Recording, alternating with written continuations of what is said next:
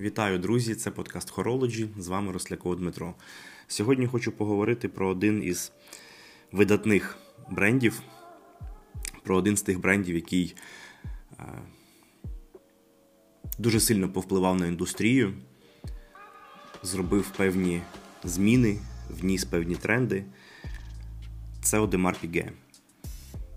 Думаю, що багато хто чув про цей бренд. Е, в народі їх просто називають Адемари. Але якщо багато хто каже Одемар Піаже, там на різних мовах, в різних інтерпретаціях дуже багато е, різноманітних варіантів, але так більш звично і більш, скажімо так, популярно і як використовується, то це Одемар Піге. Е, що це взагалі за бренд, як він з'явився? І чому він зараз посідає ті місця, які він посідає. А важливо розуміти, що Одемар Піге разом з Патек Філіп та Вашерон Константан це три бренди, які входять до так званої Holy Trinity, тобто Свята Трійця. Це такі дуже великі масштабні мануфактури з власним виробництвом, ручною роботою і обробкою. Е, такі, скажімо, е, на даний момент багато вже років і думаю, що багато років попереду будуть такими китами е, годинникової індустрії. Так от, Одемар Піге це бренд, який складається його назва е, з прізвищ двох гарних друзів, які вирішили створити е, своє виробництво. А саме це Жюль Луї Одемар і Едвард Огуст Піге. Тобто Одемар Піге ці два товариша в 1875 році відкрили майстерню в своїй е, рідній е, долині, скажімо так, невеличкому поселенні. Долина Жу називається в Лебрасу. Це Швейцарія. Що вони робили спочатку? Вони виробляли під замовлення ручної роботи механізми і перепродавали їх е, різноманітним женевським фірмам, які в них це в принципі замовляли. Тобто така була автентична крафтова е, ручного виробництва е, майстерня механізмів. Згодом вони скажімо так, підмяли під себе в регіоні різноманітних ремесленників виробників там корпусів, циферблатів, браслетів і так далі. І почали організовувати, скажімо так, мануфактуру вже свою власну і робити е, власний продукт під замовлення. Не просто е, перепродаючи механізми, а вже безпосередньо виробляючи е, кишенькові годинники і так далі. Власні на власній, скажімо так, базі. Якщо подивитись на книги обліків компанії, то приблизно з 1600 годинників, е, вироблених Адемар Піге в, в період з 1882 по 1892 рік, тобто там в проміжку 10 років, то більше 80% включали одну або більше складних функцій. Тобто там умовно 130 років тому е, люди робили. Годинники ручної роботи повністю з декількома ускладненнями, тобто там хронограф, годинник з астрономічними функціями і так далі. Е, там Є речі, які зараз дуже складно реалізовувати, і над ними там працюють топові майстри, скажімо так, сьогодення. А 130 років тому це було не, не те, щоб фурор. Е, багато функцій вже давно були придумані але їх е, реалізація, повністю ручна робота е, це було те, що е, грало важливу роль в відношенні, скажімо так, і в підході бренду до роботи з клієнтами певного сегменту. Тобто вони, в принципі, скажімо так, ще з тих часів, як і зараз можна сказати, були націлені на певну аудиторію. І важливо сказати, що пройшовши великий шлях, Одемар Піге залишається однією з тих е, компаній, тих мануфактур, які не потрапили в жоден холдинг. Тобто, це е, до сих пір е, сімейне виробництво, яким керують там вже четверте покоління внуків, правнуків і так далі, перших засновників, скажімо так. Тобто, це таке дуже дуже дуже така крафтова сімейна історія, яка от зберігає свої традиції, зберігає цінності там вже близько 150 років. І свою крафтовість, автентичність, цінність, е, в тому числі і цінову на ринку годинників, їм вдається тримати і бути на тих позиціях, на яких вони є, за рахунок того, що вони не входять до жодного холдингу. Це така дуже дуже історія, яка до вподоби будь-якому там колекціонеру, е, людям з великими грошима, так тому що е, ну, хочеться щось особливе хочеться щось не зі станку там на масовому виробництві. Бо, наприклад, той же Rolex, ну дивіться, виробляє там приблизно 1,2-1,3 мільйони годинників на рік. Ну, тобто, це такий насправді гарно гарно розпіарений з крутим маркетингом, тут питань немає. Але по факту мас-маркет в певному ціновому діапазоні. Проте про Rolex і багато інших брендів, е, якісь цікаві штуки, ми будемо говорити там трошки пізніше. Цей подкаст саме про Одемар Піге. Тому сфокусуємось на ньому. І от все ж таки в порівнянні з Rolex. Одемар Піге виробляє в рік близько 30-35 тисяч годинників. Тобто різниця там умовно в 40 разів. І зрозуміло, що при ручному е, виробництві, навіть випускаючи там 30, 35, 40 тисяч годинників, вони все одно не можуть е, покрити. Той попит, який існує там у великому світі, там з з десятками мільйонів людей, у яких там є певні кошти, там в певному ціновому діапазоні на такий годинник. Тому, звісно, що у них, на відміну від Ролексу, не стільки там фіктивний дефіцит вручну створений, а дійсно е, просто фізична неможливість е, там за рік е, помножити виробництво, наприклад, з 35 тисяч годинників на рік там на 70 тисяч. Ну, неможливо, тому що не проблема в станках якихось допоміжних в робочому там місці, а проблема в тому, що такої кількості висококваліфікованих майстрів просто немає. І не може бути там нормальному майстру е, в Женеві вивчитись, пройти там якусь практику і бути, скажімо так, допущеним до таких брендів, як Одемар Піге. Ну, це треба покласти там 10-12 років життя. Тому зрозуміло, що там просто так взяти і в день, в тиждень, там, або навіть протягом року е, додати плюс 300 крутих майстрів. Е, це просто неможливо. От і все. Тому у випадку Одемар Піге їх цінність, їх ціна, що в бутіку, навіть якщо якимось там дивом ви зможете стати в чергу на 3-4 роки, е, то все одно там ціна буде 20-25 тисяч за базову версію там умовного Royal Oak. А якщо говорити про вторинний ринок, ну то там умовно з прайсом менше 30 тисяч немає чого робити. І це обумовлено в їх випадку абсолютно адекватними, скажімо так, е, умовами, які в них є. Ручне виробництво дуже обмежена можливість е, виробляти ту чи іншу кількість, попит постійно зростає. От і все. Ось тому це коштує стільки попит плюс дійсно обмежена пропозиція, ніяку випадку з Rolex, наприклад, да, е, дійсно обмежена. Тобто є там моделі, яких там навіть на вторинному ринку там буде виставлено ну, там 100 е, позицій на весь світ. Тому плюс додаємо е, дійсно ручне виробництво з неперевершеною якістю обробки матеріалів і отримуємо те, що отримуємо. Що там це один із топ-брендів Holy Trinity, бренд, який дійсно коштує, скажімо так, великих грошей. Навіть починаючи за базові моделі, да, моделі, там, які е, включають в себе, там, наприклад, хронограф чи турбійон. Там вже починається трошки космос, а, але тим не менше попит значно більший.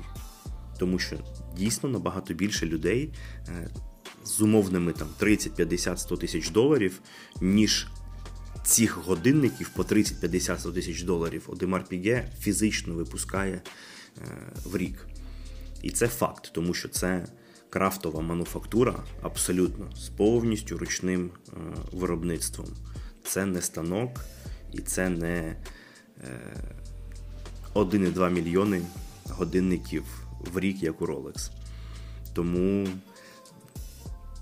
стосовно Адемар Піге, який, наприклад, стосовно Патек Філіпу, ну, немає чого е, так, робити очі по 5 копійок, типу, а що? А як чекати? А чому так довго? А чому так дорого?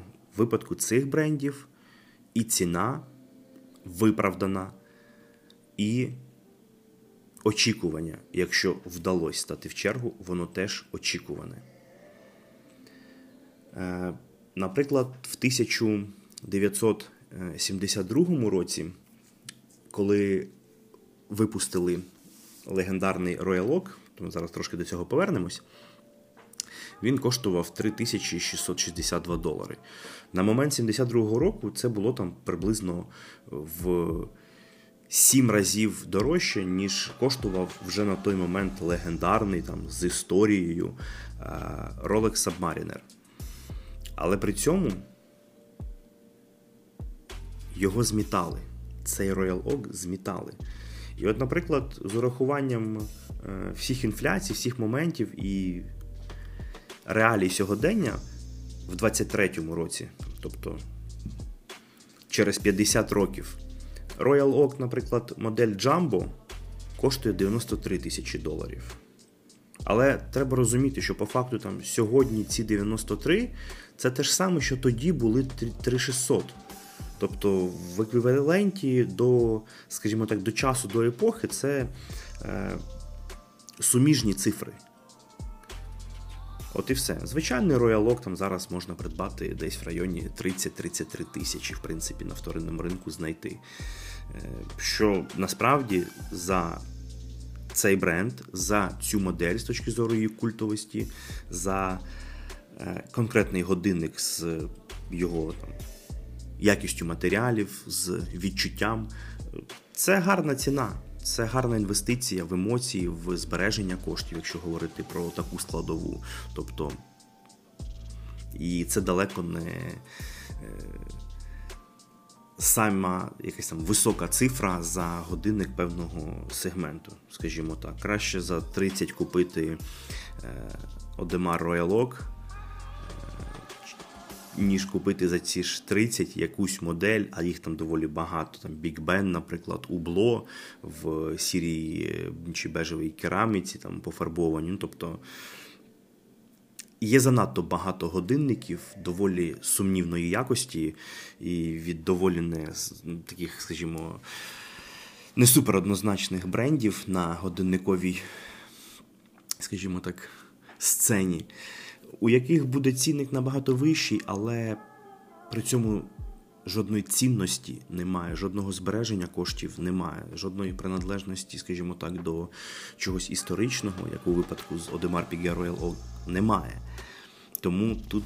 Так, Кожен подивиться для себе на всю цю історію і прийме рішення, але для мене в таких випадках доволі все очевидно. Взагалі, Одемар Піге такий дуже яскравий приклад того, як е, взагалі можна пронести якусь цінність, культуру і історію через покоління, через віка, да, там вже е, півтора століття бренду.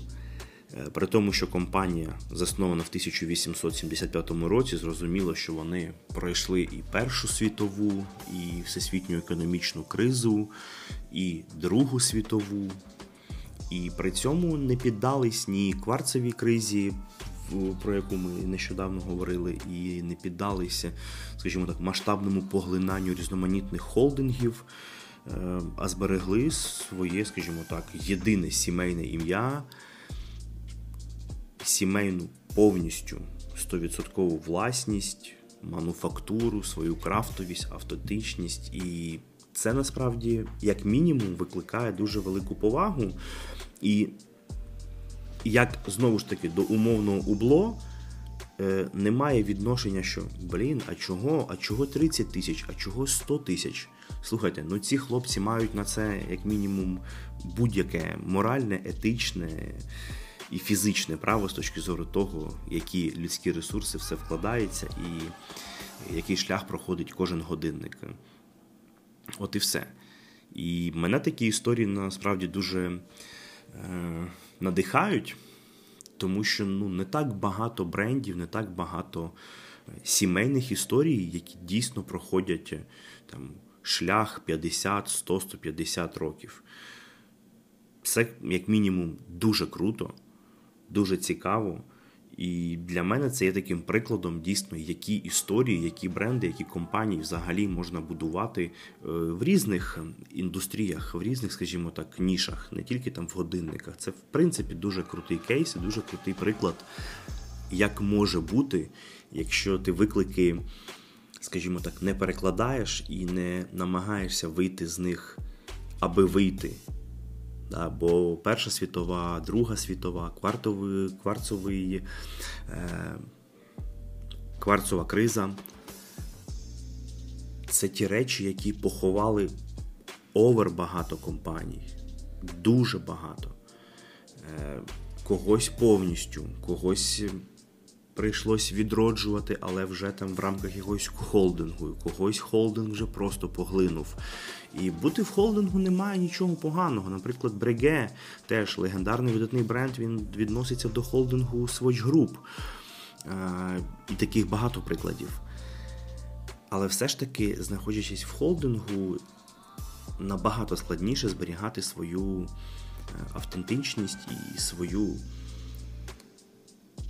скажімо так, оцю ДНК, ніж коли все-таки це збережений сімейний бізнес, в якому просто кожна людина, кожен власник, директор, працівник, майстер, вони просто е, знаєте, як губки проникаються всією цією ДНК історією. Тому за це Адемаро великий е- респект. Я, я, до речі, подумав, що казати, як як ну, насправді кажуть в народі, адемари. Блін, не зовсім не зовсім вже чесно і не зовсім коректно, бо по факту це два прізвища двох е, співзасновників, тобто Одемар і Піге. Е, але дійсно там чаще, ну, доволі часто кажуть просто там я там купив Адемари. чи там бачив десь Адемари. Е, по факту це тільки одне прізвище. Да? Але, ну, Є як є, але блін, я так подумав, це це, це доволі дивно. Ну, Це знаєте, це як Rolls-Royce, це ж теж два прізвища двох співзасновників. І теж, коли там казати чисто чисто Rolls, ну то це, типу, просто одне прізвище, типу, тільки половина бренду, половина його історії, насправді, якщо розібратися.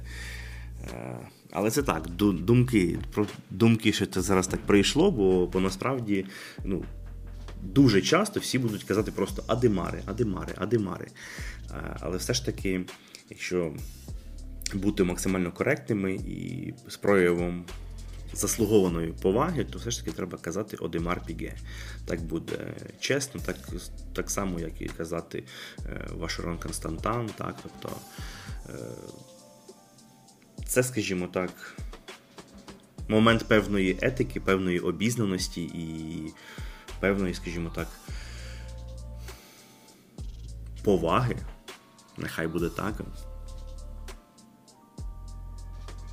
Пройшовши насправді всі ці виклики, які були безумовно у мануфактури Одемар Піге, пройшовши всі виклики, які безумовно були у мануфактури Одемар Піге, Перша світова, всесвітня економічна криза, Друга світова, все ж таки вони штовхнулись з тим, що наприкінці 60-х, початку 70-х було зрозуміло, що вони дуже близькі до банкротства, так як у моделях, які вони продавали на той час.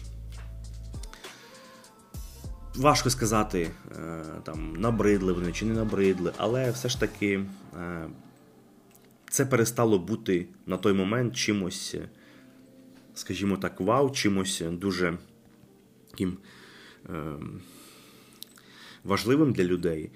І вони були на грані банкротства. Це факт. Е, було розуміння, що умовно те, що ми випускаємо з тією ціною, вже не продається так, як потрібно було би, щоб бути на плаву і продовжувати розвиватися. І вони наймають в 71-му році Джеральда Дженто, е, легендарний італійський е, дизайнер, людина, яка приклала свою руку до створення Patek Philippe Nautilus, Omega Constellation, IWC Engineer, тобто моделі, які просто там, пройшовши 40-50 років, е, залишаються настільки ж популярними, настільки ж обожнюваними людьми е, і продаються умовно зберігаючи той самий дизайн, який там ще малював Дженда 50 там, років тому. Тобто це дійсно без перебільшення одна із найлегендарніших постатей для годинникової культури. Людина, яка ну, дуже дуже значний вклад е, зробила в годинникову культуру в культові моделі. В моделі, які змінили взагалі бачення годинникової справи, е, тому що те, що він зробив після того, як його найняли, це справді змінило взагалі підхід і суть. Е, що саме він зробив? Коли його найняли в 71-му році, в нього була поставлена задача розробити стальний спортивний годинник. Чому в 72-му році це було щось Ого, а як це? Е, тому що годинники робили з або золото, або з платини. Тобто не не вважалось, що е, годинник механічний там ручної роботи е, має бути з чогось іншого, окрім, скажімо так, дорогоцінних металів. І створення годинника в сталі спортивного це було Вау, це був фурор. В 72-му році на виставці в Базелі Одемар Піге презентує розроблений Джеральдом Джентою годинник Одемар Піге Royal Oak. Спортивний годинник зі сталі. При цьому революція. Інтегрований браслет стальний інтегрований браслет. Ті речі, які зараз можна вже зустріти. Не супер багато у кого. Дійсно, навіть зараз це там не супер е, популярна історія і не супер проста історія в реалізації. Але тим не менш, вже там є виробники, там і Маріс Лакруа, Icon, і IWC інженір, знову ж таки, реінкарнація ще того інженєра, розробленого тим же Джентою. Типу, окей, здивувати складно насправді зараз. А в 72-му році це була революція. Такого не робив ніхто. Інтегрований браслет, стальний годинник, спортивний, Одемар Піге. Що відбувається? Е, Плюс важливий момент, е, дуже такий не, незвичний е, корпус, сама форма корпусу. Джеральд Джента надихався в цьому аспекті е, водолазними костюмами того часу. Це така жорстка машина, е, де на голову тобі надягали металевий цей шолом, який до всього іншого корпусу, е, цього комбінезону, цього привинчувався вісьма гвинтами. І, в принципі, корпус відображений от в такій же е, конфігурації, в такому ж вигляді 8 гвинтів. Тобто, ось ця історія з водолазним костюмом того часу була відображена в моделі Royal Oak з точки зору дизайну. Е, і це дійсно визвало фурор. Тобто, така незвична форма, оці гвинти в корпусі, інтегрований браслет, е, сталь. І калібр 2121, який був одним із найсамих тонших е, механізмів у світі, е, призвели до дійсно великого фурору, до того, що з ціною там в 3662 долари годинник просто розлітався і була неймовірна кількість замовлень. Це був той момент, який насправді врятував Одемар Піге від банкротства. Тобто випуск цього годинника, скажімо так, поклав нову еру розвитку Одемар Піге, і це стало таким переломним моментом в індустрії, коли всі зрозуміли, і ми це бачимо зараз, що дуже багато стальних моделей годинників е, коштують і можуть коштувати більше, ніж, наприклад, е, модель в золоті. Тобто історія про драгоцінні метали вона відійшла на другий план, і дійсно е, моделі в сталі стали більш цінними. Моделі е, в сталі складніше дістати. І це стосується будь-яких брендів. Тобто, наприклад, там умовний Rolex Submariner в сталі е, дістати набагато складніше, ніж умовний е, Rolex Submariner, наприклад, з синім циферблатом в білому золоті. При тому, що він буде там в 4 рази дорожчий, ніж стальний, але його дістати фізично, в принципі, набагато легше, навіть там через офіційні бутіки, ніж сталевий. Те ж саме там Patek Philippe Nautilus. Та ж сама розробка Джеральда Дженти намальована на серветці за 5 хвилин. Культовий годинник вже багато десятиріччя, і годинник, який також умовно в сталі, е, дуже часто в певних моделях, в певних конфігураціях буде коштувати дорожче, е, ніж, наприклад, у золоті. А про те, що його дістати фізично, в принципі, ну то я взагалі мовчу. Ось тому е, такий, знаєте, історія про те, як дійсно залучення правильної людини, людини відданої, людини, яка не боїться ризикувати, яка не боїться робити певні е, кроки, яких точно ніхто не очікував. Кроки, які, е, якщо озвучувати, то вони б сприймалися з. ну, як мінімум зі сміхом, як максимум з презирством, типу годинник сталі, ручної роботи. Про що це? Вони ж повинні бути золоті, це ж важкий люкс і так далі, тому подібне. Але так, такі новатори, такі люди, вони і роблять історію. І це дійсно. Дуже крутий приклад, як залучення правильної людини не просто там врятувало бренд, який був там на початку 70-х в дійсно такому скрутному становищі. Це історія про те, е, як започаткувалась нова ера, новий підхід е, любові і цінності, скажімо так. Е, спортивних сталевих годинників. Давайте подивимось на сьогодення, які дійсно найпопулярніші годинники у світі. Це стальний Nautilus від Patek Philippe, це Royal Oak стальний від Одемар Піге, причому роялок будь-який. Е, трьохстрілочник, хронограф, суть ясна. Е, ідемо далі. Rolex Submariner сталь, Rolex Daytona сталь. Тобто, знову ж таки, якусь Daytona біколорну знайти більш-менш реально. Стальну Daytona навіть в бутіках, там по неймовірним знайомствам, ну, типу, удачі. Е, на вторинному ринку зрозуміло, там ситуація краще, але треба розуміти, що з Дайтоною там вже перепад ого-го. Тобто там Дайтона по рітейлу, е, по якому треба треба дуже сильно якось десь потрапити, щоб колись на неї стати в чергу. Але, типу, там це, це, це ціна. 15 тисяч євро е, на вторинному ринку це там від 30 вже, так? І це сталь. Біколор, типу, сталь і золото, здавалося, блін, там є золото. Але вона буде коштувати там 24 тисячі. Ось і вся історія.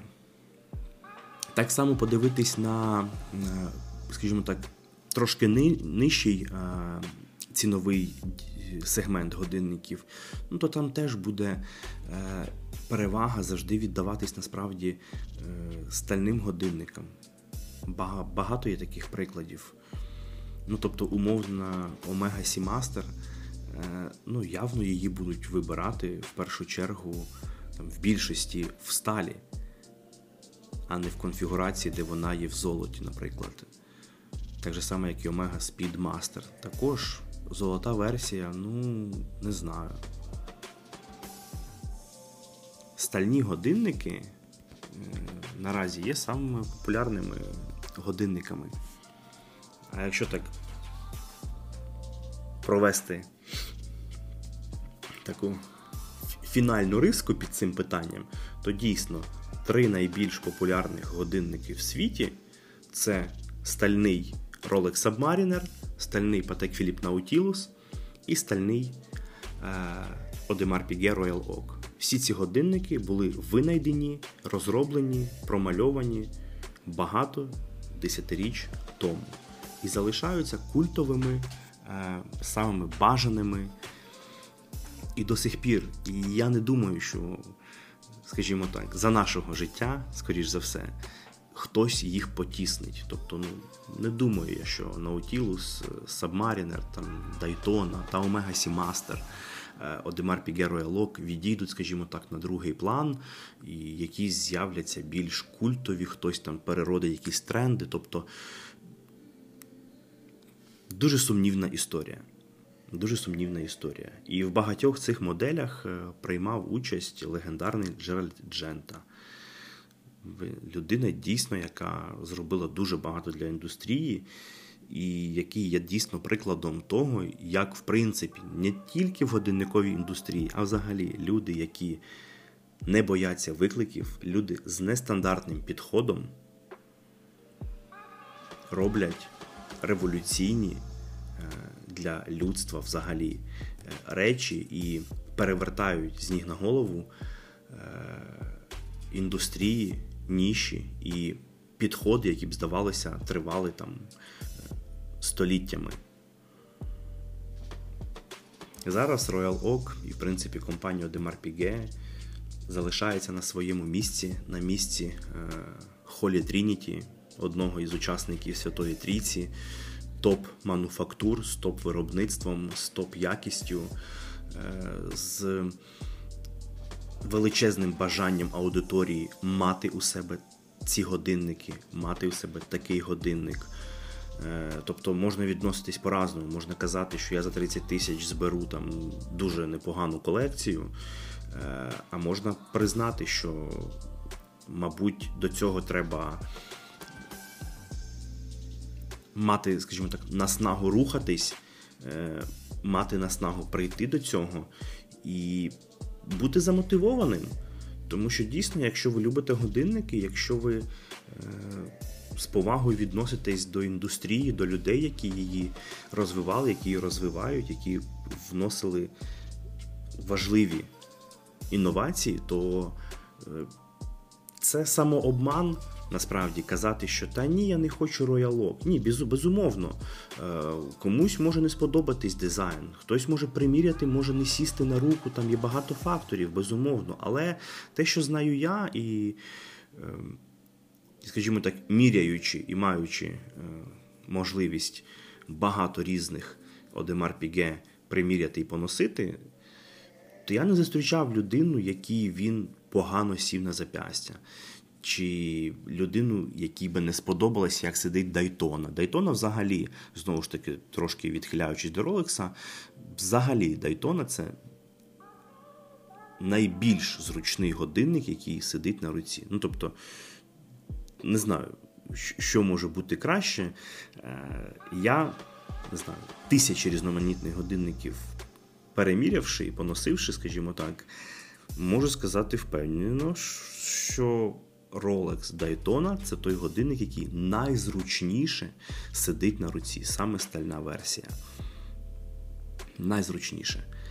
Е, тому, можливо, можуть бути там якісь різні причини у всіх. Проте я вважаю, що до рівня е, можливості придбати Nautilus, Audemars Piguet, е, Royal Oak, Rolex Submariner треба в цілому йти. І якщо по Rolex є доволі багато питань, навіть з умовою там, того, що там Submariner можна там купити без дати там за 13 тисяч доларів, плюс-мінус, там з датою там за 15,5-16. Але от там навіть є питання, про які ми пізніше поговоримо десь наступного разу. А наприклад, в Royal Oak за там 30 цих питань немає. Там більш очевидно, чому 30, ніж у Rolex 13-16 якщо їх там ставити, е, скажімо так, поряд. Але тим не менше, оці певні культові моделі вони не мають бути е, історією про те, що ну зробили то там для когось е, супер. Вони, мені здається, мають надихати, мають мати певний позитивний вплив на думки, на те, до чого людина, скажімо так, прагне які цілі перед собою ставить, і у якому вигляді там ці цілі, ці досягнення можна в тому числі фіксувати. Тому що дійсно я вважаю, що там на якомусь етапі мати розуміння, що я там кудись прийшов, чогось досяг, і маю можливість, е, скажімо так, якісь результати там минулих там своїх, не знаю, там трьох, трьох, там п'яти, десяти років життя зафіксувати, е, наприклад, купівлею Одемар Піге Royal Oak, це круто.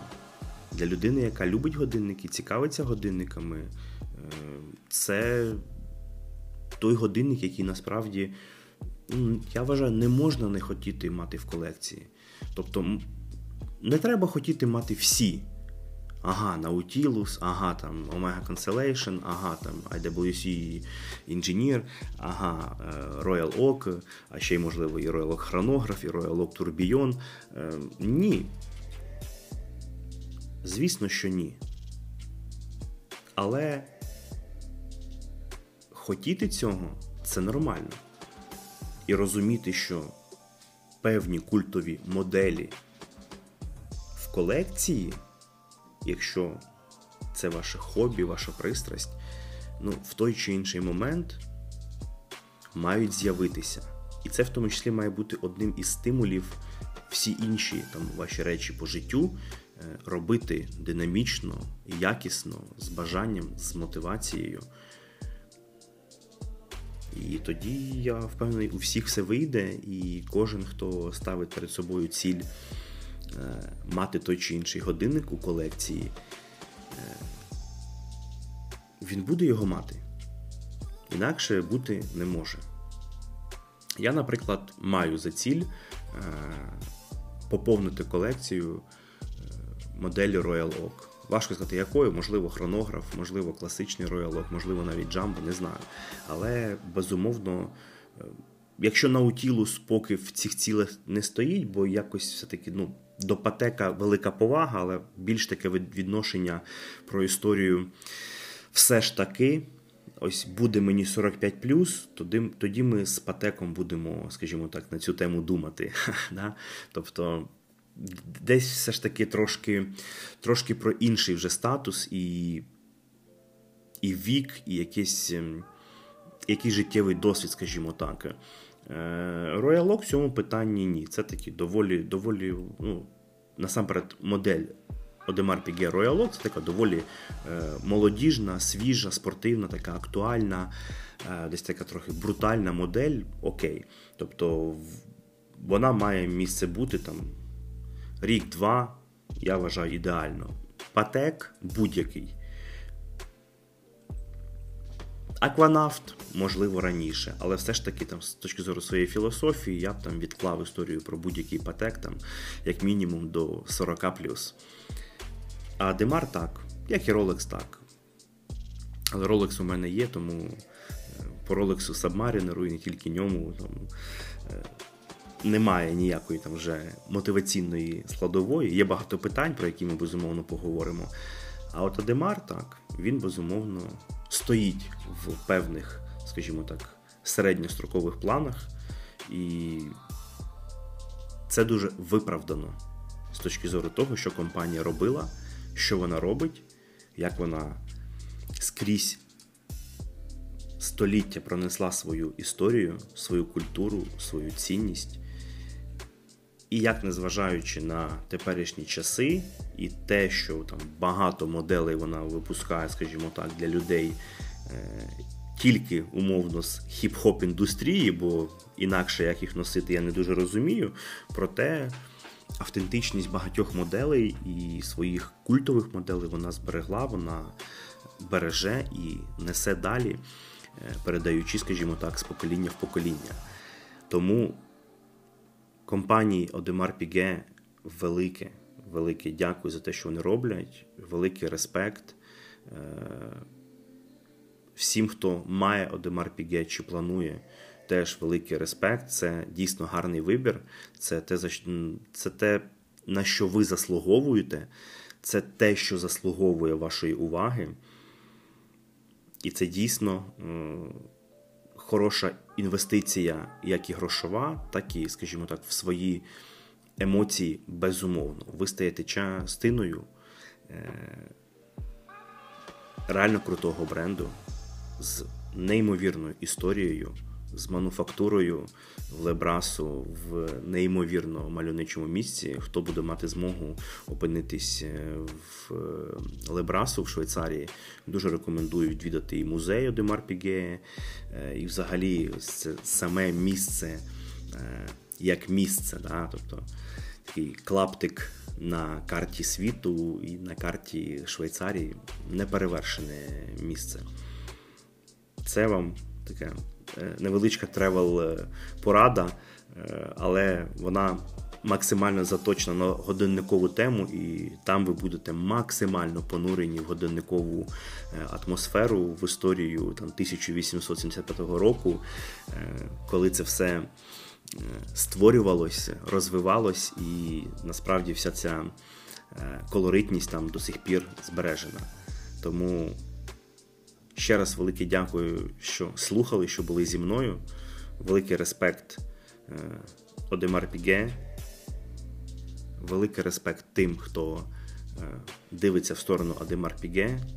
Це гарний вибір, це гарна мотивація, це гарні плани. І у всіх однозначно все вийде. І всі ті, хто хочуть, безумовно будуть частиною цього великого культового бренду. Всім дякую за увагу. Це був подкаст Horology. До нових зустрічей.